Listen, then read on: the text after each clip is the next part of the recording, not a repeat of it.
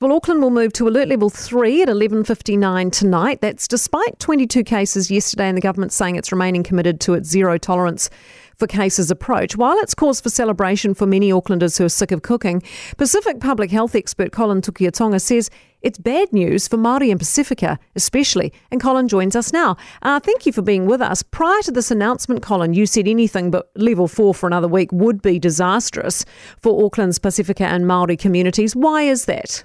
Oh, two things. Uh, our vaccination rates, uh, particularly in Māori uh, and Pacific people, are not where they need to be. And uh, secondly, we've known from many studies that these are folk that are at increased risk of the infection, of being in hospital, and of dying from the disease. I, I just thought it was a risky move. Do you think the government's getting good enough advice then on how this variant could impact different ethnicities and suburbs in Auckland, given the national Māori authorities also saying Auckland needed to stay at level four? Oh, I don't doubt that they're getting good uh, epidemiological public health advice from Ashley and the team at the ministry. But of course, governments have to balance the call from business and others about the economic uh, situation and, and all the social um, impacts and people really getting uh, a bit restless and tired of being locked down for so long. So, uh, you know, I, I don't doubt that they're getting good advice. It's, uh, it's a difficult thing to try and balance all these demands, I suspect.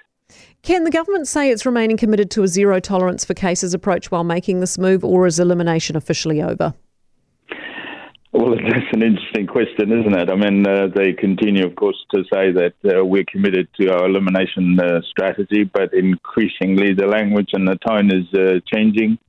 I think everyone accepts that at some stage we're going to have to uh, live with the virus, as as the phrase goes. But I think it's just a little reckless and premature to be considering that idea at this point in time.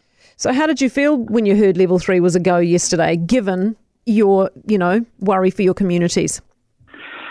Oh, I, you always have that in the back of your mind. Uh, will they? Will they not? And uh, in fact, half my house was saying, uh, household was saying that we were going to level three. So it wasn't a, a, great surprise. I guess I was just expressing a view, reflecting on the fact that Actually, in the last few days, uh, the numbers, the number of new cases is still around the uh, around the twenties, and I think that that's quite a lot of new cases, and tells me that transmission is continuing. Admittedly, they think it's to do with households. I would have preferred the number of new cases to be in the single digits, and for our um, uh, vaccination coverage to to to be ramped up even further.